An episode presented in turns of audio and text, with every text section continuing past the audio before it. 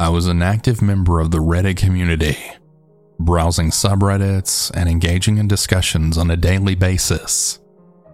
One evening, as I scrolled through a popular thread, I stumbled upon a comment that caught my attention. It was a seemingly innocent remark about a topic I had recently posted about. Intrigued, I clicked on the username to view their profile. What I discovered was unnerving. The user had a long history of comments, all directed at me. It was as if they had been following my every move on Reddit, monitoring my posts and comments with an unsettling level of detail. Their messages ranged from compliments about my insights to personal observations about my life outside of Reddit feeling a chill creep up my spine. I quickly closed the tab and tried to brush off the encounter as just a bizarre coincidence. But as the days passed, I just couldn't shake the feeling of being watched. Every comment I made, every post I created, I had a lingering fear that the Reddit stalker was hovering over my virtual shoulder, silently observing my every move. As time went on, the stalker's messages grew bolder, they began to reference things that I had never shared publicly, intimate details about my personal life that were only known to me. Panic set in as I realized that this person had somehow infiltrated my online presence, tearing down the walls of anonymity that I had come to rely on. I decided to take action. I contacted the Reddit administrators, sharing screenshots of the stalker's messages and pleading for help. They assured me that they would investigate the matter, but the stalker remained elusive, leaving no traceable information behind. It seemed that they were always one step ahead, effortlessly slipping through the virtual cracks. Paranoia consumed me. I started second guessing every interaction I had on Reddit, wondering if the person I was engaging with was the stalker in disguise. Sleep became a distant memory, as my mind raced with the possibilities of who this person might be and what their intentions were. Days turned into weeks, and the torment continued. But just as I was on the brink of giving up, an unexpected breakthrough then occurred. The Redditor's administrators had reached out to inform me that they had traced the stalker's IP address to an unknown location. With newfound hope, I collaborated with the administrators to gather evidence and also involve law enforcement. It was a race against time to unmask the person behind the screen and to put an end to the terror they had inflicted upon my life. Finally, after weeks of tireless investigation, the authorities were finally able to apprehend the stalker. As it turned out, it was someone I had crossed paths with only briefly in real life, a face I had long forgotten. Their obsession with me had driven them to obsessively track my every move on Reddit, a twisted digital manifestation of their warped desires. This ordeal left me scarred, forever changed. It was a chilling reminder of the dark side of the internet, where anonymity can be weaponized and boundaries can be shattered with the click of a button. The Reddit stalker taught me to guard my online presence zealously to be cautious of the strangers lurking in the shadows of the virtual world.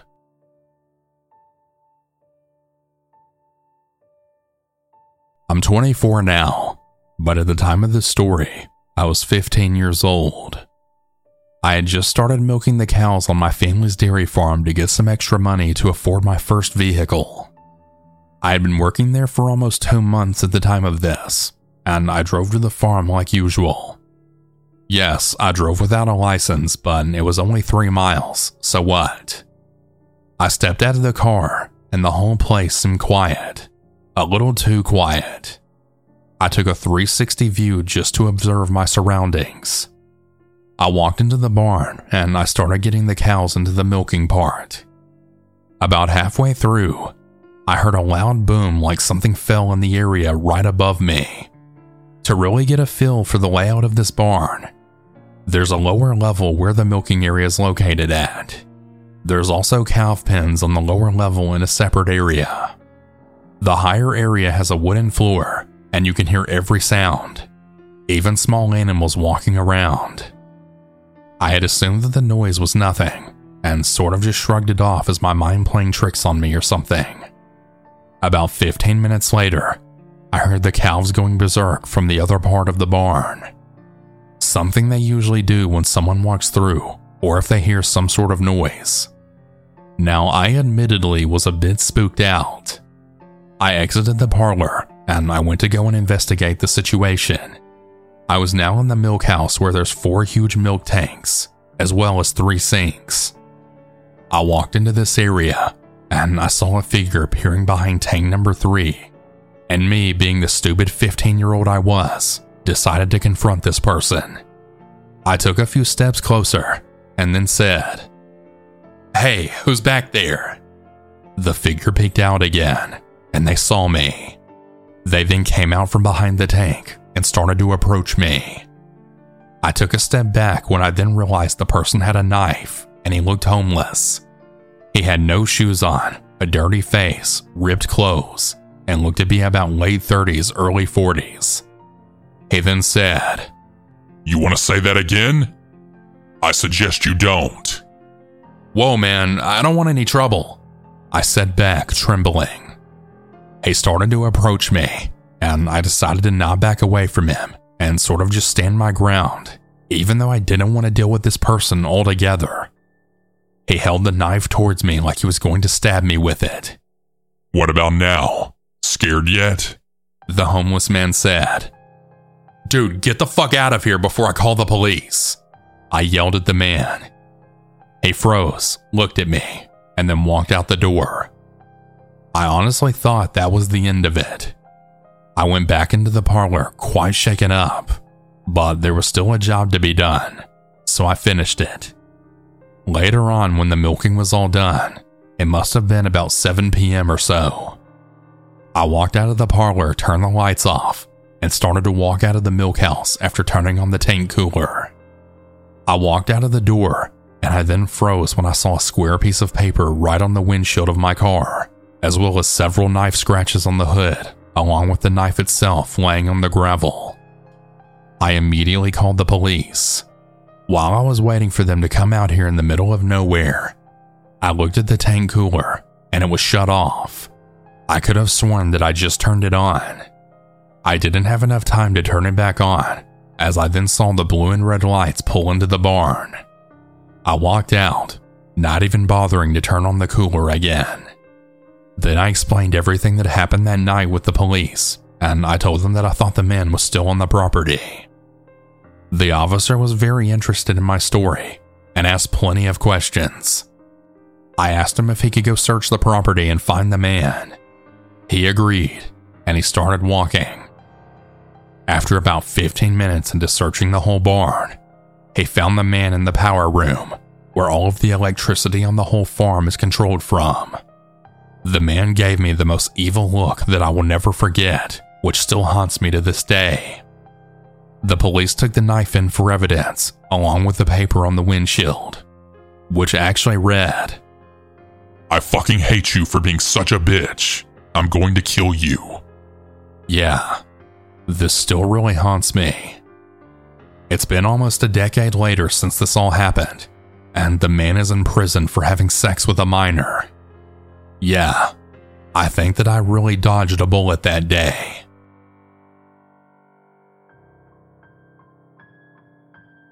The story takes place during the summer of 2020 in Houston, Texas.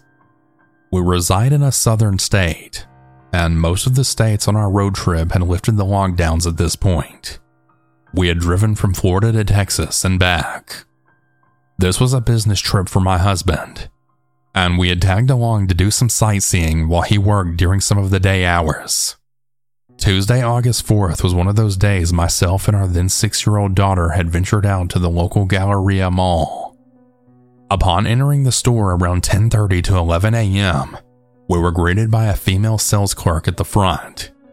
She was very warm and personable, and upon mentioning that we were here to do some back to school shopping, she mentioned that she was a French teacher at a school in the area. She was asking if we were going back to school in person and other COVID related school questions. At this point, my daughter was a bit squirrely and she started to run off. I politely excused myself just to make sure she didn't run off too far. As we made our way throughout the store, I did notice a male of medium build close by. He was probably no older than his early 30s, and he had a red t shirt on, black athletic shorts, tennis shoes, and a ball cap with dark curly hair sticking out. I couldn't make out his ethnicity due to not being able to see his face through his mask, but he was either really tan or just darker complected. As the minutes went on, something immediately didn't feel right to me at all. We had been in mostly women and children product aisles, and he was always just nearby, holding no items in his hands, nor did he have any type of cart with him. The absolute blood boiling breaking point for me was when he walked in opposite direction at one point past us, and I flat out turned my head towards him to give him the evil eye. And I saw that he had his eyes directly on my daughter, almost like he was checking her out like he should be looking at women his own age. I've always heard about people with black soulless eyes, but I truly saw evil in his that day. I picked up the pace, heading towards aisles with more people in them. My daughter was too tall to be carried by me, and she was very confused why I was putting her back to my torso and legs, pushing her along as fast as we could move. He knew that this time was to make his move, and he started power walking towards us at high speed and getting very close. I immediately hooked my forearms under my daughter's underarms, and I flung her out of his way, putting my back to him. He then literally ran out of the store as I then yelled and pointed at him, shouting some very choice vocabulary pedophile being one for sure. At least this did attract the attention of the customers and staff. You best believe I told them what happened and that they would be wise to check their cameras, as well as the outdoor cameras to see if he hopped into a vehicle most likely driven by someone else. These traffickers work in teams. They always do. We waited some minutes, and a manager had walked us out to my car, making sure that no one was hanging around or parked next to us. Needless to say, this put a damper on the day, and our mom and daughter shopping trip was cut short. Reflecting back on this incident, as well as really looking into the problem of child trafficking in the years since, there are sadly many moving parts to these operations, starting with the woman up front. Did she even work there? Was she paid to distract families so that the predator can enter the store unnoticed? Obviously, the mask policy at the time could easily make anyone unidentifiable, including the children taken. The Galleria Mall was at the time in a very high end and wealthy area of Houston, and the store was Neiman Marcus Last Call. Crime truly has no address or income restrictions. Nothing like this has happened to us prior, and nothing since. Usually, Dad is with us on these types of trips. He's a pretty intimidating looking Viking, and these absolute cowards would never approach with such a man and father present.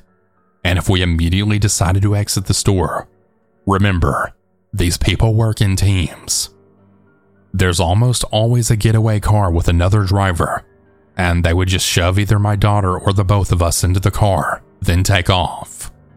The wisest thing to do is create a scene and be around others who would stop or help me block the predator on their way out.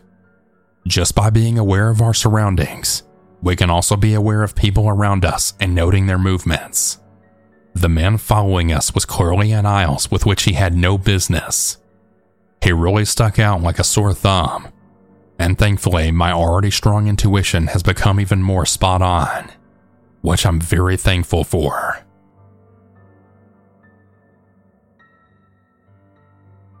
The story took place during the summer of 2016. At the time, I was going into my sophomore year in college, and I was dating a girl who at the time was going into her senior year in high school. One of my friends, for the sake of this story, we'll call him Daniel, was throwing a birthday slash going back to school party at his new place. At first, I was really excited, as this would be the first party my girlfriend and I would be attending together and I thought this would be a fun way to cap off what had been a really good summer. Now, before I go any further, I should clarify something about my good friend Daniel. We had known each other since grade school, and we grew up down the street from one another. I knew him very well until around college when we drifted apart. Daniel dropped in and out of college and didn't talk to me much, so I did find it a little surprising when he invited me to his party. Anyway, the night of the party comes, and I pick up my girlfriend and we make our way to Daniel's house. The drive took a little over an hour, and since I had dropped the ball and forgot to request work off the next morning, it meant that I would be driving home that night, meaning I wasn't going to drink much, if anything, at the party. By the time we showed up, I would say that the party was well underway. My girlfriend and I decided that we would stay there until around 12:30 a.m. before we would want to head out. Some time goes past, and I look at my phone, seeing that it's a little after 11 p.m. At the same time, my girlfriend nudged me, and she said she wasn't feeling well. I asked her what she had to drink, to which she responded nothing, and that the feeling she had was the one that a person gets whenever they think something bad's about to happen. I chuckled a bit when she said this, and I tossed it to being in an unfamiliar place and just not knowing anyone while obviously being looked at as one of the youngest people at the party. By this point in the night, there had to be at least 60 people or so at the party, and as for as small of a place as it was, it felt like sardines in a can. I suggested to my girlfriend that we take a step outside and get some fresh air, and that maybe she would begin to feel better. She agreed, and we decided to head to the backyard and talk for a little, without having to battle all the noise from the party inside. About five minutes go by, and while we're standing outside, the slight noise from the house goes eerily silent. I try to look through the windows to see if a fight or something else broke out. When out of nowhere, my girlfriend grabs my arm, and she sees that someone inside the party is wielding a gun. I turn my head slightly towards the right, and sure enough, I see what she does, but even more. I quickly realized that the person holding the weapon is not just anybody at the party, but it was Daniel. Stuck in a moment of shock, my girlfriend quickly breaks the silence that surrounded my head, asking what we should do. I tell her that we need to get away from the house and call 911, which she nods in agreement. Very quietly, we snuck out of the backyard and called 911 without issue. In the midst of the call, however, I had heard two gunshots back to back, and then chaos totally erupts. By the time police arrived, the party had scattered, leaving just my girlfriend and I to answer most of the questions, considering that we were the only ones sober to actually do so. We were not allowed back into the house that night, and once the police had the information from us that they wanted, they let us leave. A couple of weeks pass before the police reached out to me again to thank my girlfriend and I for helping their investigation. Out of curiosity, I asked what the investigation yielded, and well, the officer told me the story. After reading through Mr. Daniel's personal journals, it became evident to us that the party was a way to enact revenge on his ex girlfriend. A young man who was at the party that night apparently had no idea that he was invited simply because he was talking to Mr. Daniel's ex girlfriend. As the party went on, Mr. Daniel showed a 22 caliber pistol, that of which belonged to his father, and he threatened to kill the young man if he continued to talk with Mr. Daniel's ex. Another young man was at the party, and he also revealed a concealed weapon right at that moment, and he instructed Mr. Daniel to back down. Mr. Daniel continued to push, when the young man fired two shots, both striking Mr. Daniel in the leg. Once the police arrived on scene, Mr. Daniel was taken for treatment of his gunshot wounds, and the young man who fired the shots was detained for a short while. I asked the officer what would happen to Daniel or the other man, but the officer just told me that the case was still ongoing and that he couldn't make any further comments at that moment. A couple of months passed, and Daniel was charged with aggravated attempted assault with a deadly weapon, and the other man had no charges brought against him. But they did have a civil case for shooting Daniel that was later dropped. I share this story to remind you that the craziest things can happen anywhere and with anyone, even if you've known them since childhood. Anyone can surprise you. Hey everyone, I hope you all enjoyed these stories. If you ever want to submit your own, you can do so at southerncannibal.com. Have a good night, everyone. And remember to always stay.